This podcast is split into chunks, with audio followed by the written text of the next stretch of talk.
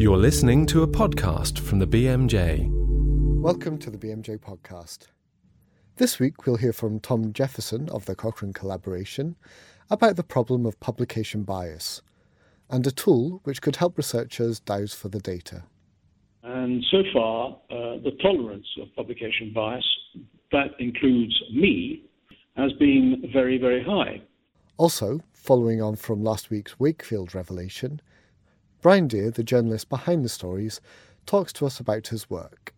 Well, I mean, I wasn't initially attempting to get any particular uh, story out of it. I mean, it merely began with an assignment to look into the MMR issue to coincide with a television program that was being broadcast back in 2003. But before all that, we've a slight departure from the usual news roundup. The BMJ has a variety of ways to disseminate its content online, in print, this podcast, some videos. But this week sees the launch of a new one. I'm joined by David Payne, BMJ.com's editor, who's here to tell us all about it. Hi, David. Hello, Duncan. So, uh, what is this new way that people can access BMJ content? Yes, well, actually, this week we've launched the iPad version of the BMJ, which we're very proud about here. It's been uh, quite a few months in the making. Um, it finally went live last weekend, so um, it's really a, it's a it's a combination. I think it brings you the best of print and online. It's an app that you can download for free from the iTunes Store, um, and really, you know, we've bundled the content together, um, so you you really sort of see the you know the selection of the journal content that you get in the print issue each week uh, and there are live feeds of news, blogs, podcasts, videos. So we think it's a it's a hybrid, if you like, of um, of, of, the best of the BMJ. And uh, as I said, we're very proud of it. I think it looks lovely. It's got nice clickable links to um, email addresses, graphics, uh, images, you know, related articles. So it really, I think, capitalises on the um, the iPad's potential to you know to deliver content in a new way. That means you can sort of do it all from you know from your from your from your screen. Sure. So why did the BMJ decide that uh, the iPad was the way forward? Yeah, it's an interesting question actually, because there are obviously a plethora of um, devices out there, and we're certainly looking at those as well.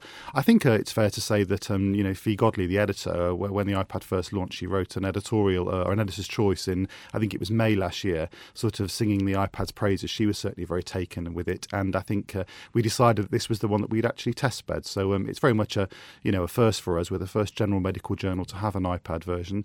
Um, it's been we've learned an awful lot actually during the development of it in terms of how it looks, how it's branded, uh, what things to offer in it, and uh, it will certainly inform how we go forward when we look at say launching a Kindle version of the BMJ or uh, other Android-based devices, the Sony e-reader. There are so many of them out there now. Um, I think from now, you know, from from now, we're going to have to look at which which other formats we use to offer the BMJ to our readers, both at home and overseas. Sure. The other reason that we sort of did the iPad version now, Duncan, was um, we did some market research last year of BMJ.com visitors, and um, you know we discovered that lots of our overseas subscribers sort of you know were very happy with what they got, but they they did feel sometimes that they wanted a sense of what was in the print issue each week, what the print issue looks like, uh, you know what articles we decided to sort of cluster together for the print issue, and we're very hopeful that the iPad will deliver that sort of sense to them, and they will be able to see each week, you know how we manage to group content together and um, you know sort of our comments on it. That's that sort of approach. Sure, and people who have a current print subscription uh, or website subscription, they won't be able to access the iPad stuff for, for free with that currently. No, no, it, it is very much a separate product. Um, the, obviously, we have to sell the iPad app via iTunes, um, which is a, obviously a database in its own right, really. So the priority for launch was to get the thing live and to price it um, very competitively, which we, we, are confident we have done. Um, but but getting the database, getting the iTunes database to talk to our subscription database was a bit of was was a, was not obviously in scope for the launch. The uh, the priority was to get it out and to make sure it looked good and that all the links worked and everything. So um, so so that's that's the pricing as it is. It's a separate product. So we hope people like it, um, and uh, you know we we'd be great very grateful for any reviews and comments that people have about it. Thanks, David. And if you want any more information about that, there's a page on bmj.com. That's bmj.com forward slash iPad or you can just go to the iTunes store where a four week subscription is £9.99. That's €13.99 or $16.99. In the December of 2009, the BMJ published a meta analysis on the effectiveness of oseltamivir, that's Tamiflu, the drug that had been bought in mass quantities by governments hoping to fend off the worst case scenario of the swine flu pandemic. The authors of that meta analysis from the Cochrane vaccine field included Tom Jefferson, who we'll be talking to in a moment. During their analysis, it became clear that key data on the effectiveness of the drug were unpublished, and in trying to obtain that data, the authors met various hurdles, all of which are detailed in a feature which ran alongside the meta analysis. The problem of unpublished research isn't just an issue for Tamiflu. Rosiglitazone is an even more recent example of the dangers of hidden data, and it doesn't end there. In an article published this week on BMJ.com, Tom Jefferson and his co authors quote work that says that fewer than 10% of Cochrane reviews actually take unpublished data into account. So 90% of what we consider gold standard meta analysis are still subject to publication bias. So, what can we do about it? In their article, Tom and his colleagues have set out questions, null hypotheses, that researchers carrying out a meta analysis may like to ask themselves if they suspect publication bias may affect their research. Tom joins me on the phone now to talk about it. So, Tom, what's the Cochrane collaboration stance on unpublished data? How do you advise researchers with regard to that? Now, does Cochrane have a, a stance on unpublished data? You know, what do you tell um, authors who are going off, uh, researchers who are going off and doing meta-analysis about um, unpublished data? Well, that uh, we're all conscious of publication bias, but it's a bit like Fiona Godlee says with um, global warming. Uh, we're all conscious about it. We know it's bad. We know it's a bad thing. What are we going to do about it? Hmm. And so far, uh, the tolerance of publication bias, that includes me, has been very, very high. But there are signs that this may change. Sure.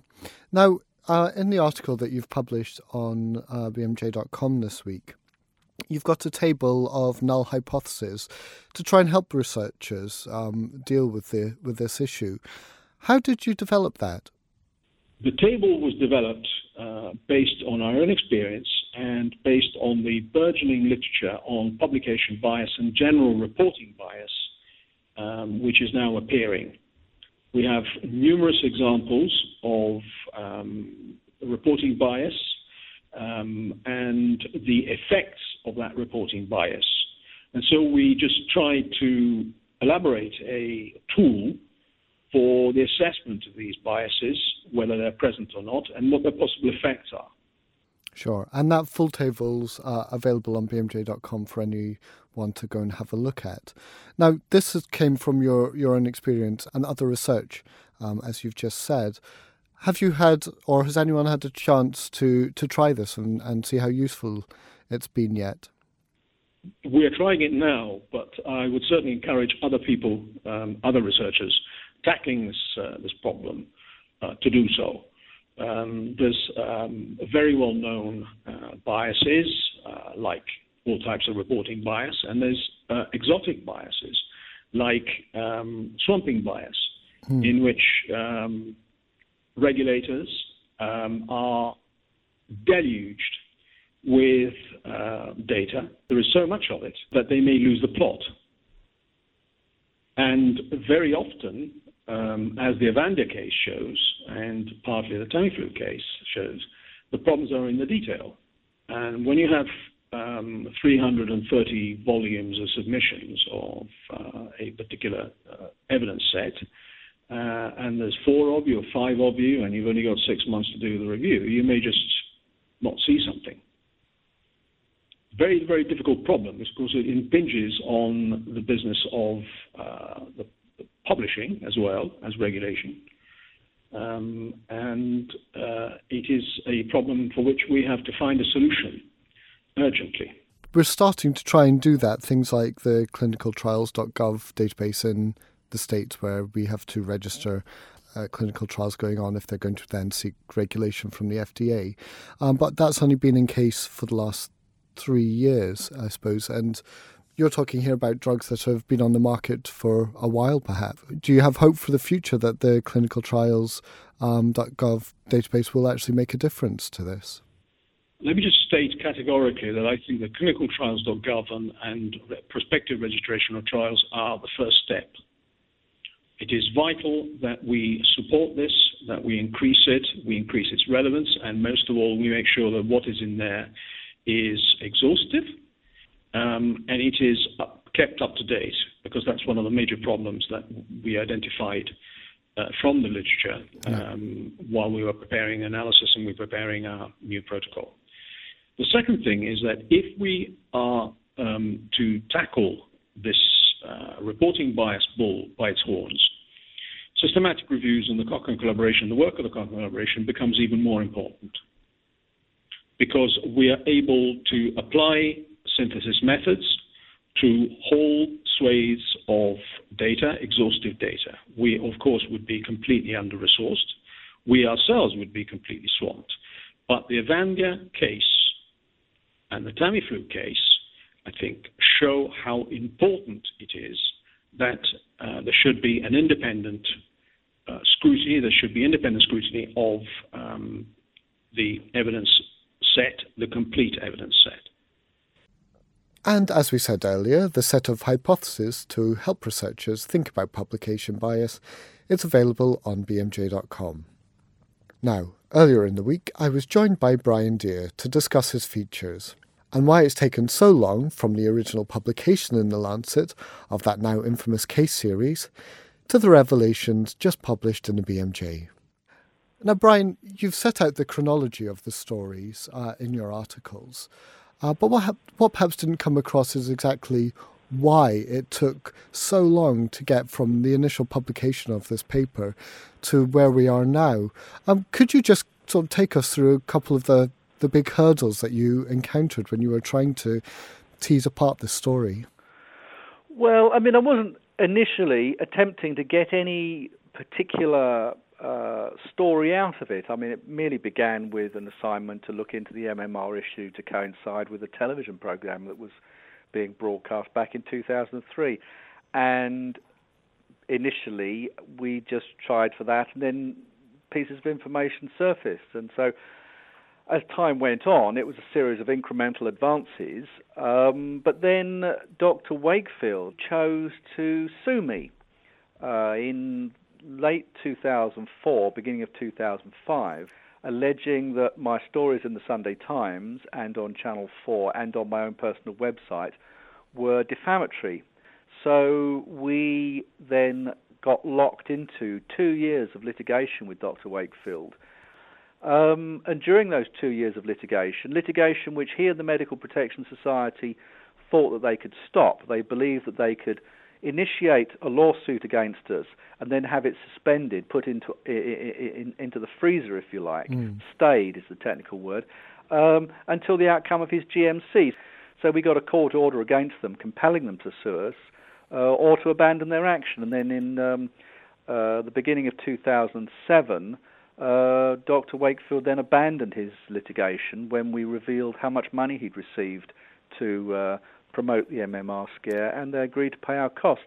Um, so, so that gave us another two years, and in the course of that, uh, there was a lot of background research was done, and it became quite clear that the research which he'd done on the MMR vaccine could not be rationally explained. The difficulty we had was that the uh, material he was using for a clinical case series was obviously patient confidential information. Yes. So it was not until the General Medical Council used its powers under the Medical Act of 1983 to seize the medical records of the individual patients enrolled in the study and to present those records at a fitness to practice hearing. It was only when that happened that we could move this kind of information into the public domain. That whole period uh, dragged the thing out, and then we waited on the transcript because the important thing is, and one of the things I stressed very, very firmly to uh, Fiona Godlee, the editor of the BMJ, and Jane Smith, uh, the deputy editor, was that it wasn't good enough just to believe what I say or rely on anything that I've put forward. I was really providing the roadmap of journalism. The important thing was to check whether what I was saying was accurate, mm. and we couldn't ultimately do that until we had the transcript of the GMC fitness to practice hearing, and that wasn't available, I think, until about September of um, 2010. So that's why it took so long uh, to get through all this material. So this investigation started in the, the Sunday Times. Why did these final revelations end up in the BMJ? To go into the full story, you need to give it space and you need to be talking to people with an assumed basic understanding of the concepts. So, if you're writing for BMJ readers, you don't have to explain to them what enterocolitis is, for hmm. example. Mm. And and also, I think um, uh, the BMJ's editors, uh, particularly the editor in chief Fiona Godlee, really was committed to doing it in an authoritative and accurate way. One of the things that's happened, I mean, I've done many, many stories uh, uh, over the years in, in enormously complex areas, but it's always very difficult when you're dealing with people who are, like yourself, predominantly a journalist, to get them to focus on the um, the technical detail and presenting that in a in a comprehensible way. Yeah. So I think it, there were tremendous advantages um, in doing it this way because I think if the if the story which we had um, in the BMJ where we revealed the fraud, I think if that appeared in a newspaper, I think it would be much more difficult for other uh, media to be sure that the thing had been checked and wasn't, you know, just a hyped up um, piece of um, piece of uh, journalism. But I think in the BMJ it has a completely different authority um, so that I think uh, made a huge difference too. The BMJ has been criticised uh, in some quarters for publishing, you know, essentially what is a journalistic article written by a journalist as opposed to an academic uh, précis of what's gone on. So, what would you say to the critics who've who've said that? Well, point one is I am a journalist. There's no way around that. I'm not a doctor and I'm not a scientist. I'm a journalist. However, I had the information. It's me who's done the work and brought the information together. Now, there were two ways really that one could approach that. One way would be to, if you like, do a, a conventional research paper or scientifically formatted paper, uh, reanalyzing the original Wakefield 1998 Lancet paper on the uh, MMR vaccine. And to an extent, I've done that. There's uh, there's a web extra on the BMJ website which tabulates the children in a more conventional format, where you have two tables, where each of the tables is footnoted, and I think there's thousands and thousands of words of footnotes mm. which explain the tables, and that is quite conventional. So there was a way. What we felt was there was a way of accomplishing the same amount of uh, accuracy and rigor that you would expect to find in a traditional paper but to tell the story uh, in narrative form. And uh, finally, you know, we've had two of the three stories so far, and obviously the reaction to this this latest one has been less than than to the first one. But uh, has the take up, has the the fact that this has been such a big story through the whole history of MMR uh, surprised you at all? Uh, I don't think so. Um, I expected the editorial to get massive coverage in the United States uh, I, because the the scare has moved there. The natural dynamic of of um, public health scares, if you like, is such that they come and they go, and I think it's been and gone in the UK really, but it's it's in a different phase in the United States. Mm-hmm. So I wasn't at all surprised by that, nor was I surprised that there would be less coverage of the second report because once you've explained um, the first one, once you've run an editorial saying that uh, the research was fraudulent, it's very difficult to top that. Uh, it's very difficult to come back and sort of say, oh, and by the way, uh, here are the business schemes and the financial transactions and what have you that went on behind that. Um, so I'm not surprised by the way it's gone at all, really. Um, no. Okay. Great. Well, uh, I hope that's given our listeners a bit of an idea behind what's gone on to, to get this story published. Uh, Brian, thank you very much for joining us today. My pleasure. That's all for this week. Next week, we'll hear about a new therapeutic series just about to launch. And the authors of its first article on novel anticoagulants join us to discuss the drugs. Join us then. For more information about this program and other BMJ Group podcasts, please visit bmj.com.